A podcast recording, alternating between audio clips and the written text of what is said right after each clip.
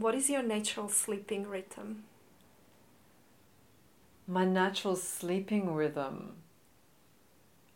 Uh, like how do I get to sleep and then do I sleep and how do I wake up? Um, starting from when I'm awake, is that what you're asking? uh, it, it varies, but at the moment I'm reading a really difficult text. Um, a Thousand Plateaus by uh, uh, Deleuze and Guattari, which I is just scrambling my head. I don't know what they're talking about, so I go to I sit in bed and I read a, a page or two, and then my brain is like so overwhelmed that I'm like I think I'll just like curl up now and go to sleep.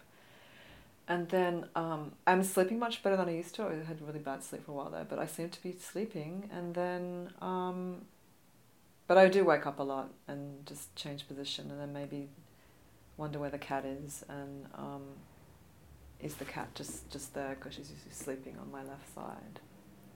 Um, and if she is, then I'm like, oh, this is so nice. We can just snuggle here together. Um, yeah, and then uh, yeah, it just varies. It varies. I, I'm sleeping in a lot at the moment. Actually, I don't. I don't know what it is. Um, just maybe winter.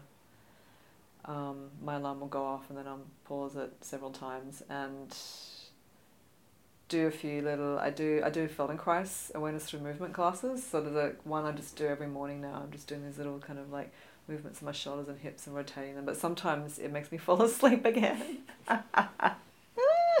and then I'll suddenly wake up and I go, oh, where was I? Oh, that's when I was doing that bit. And then, and then, okay.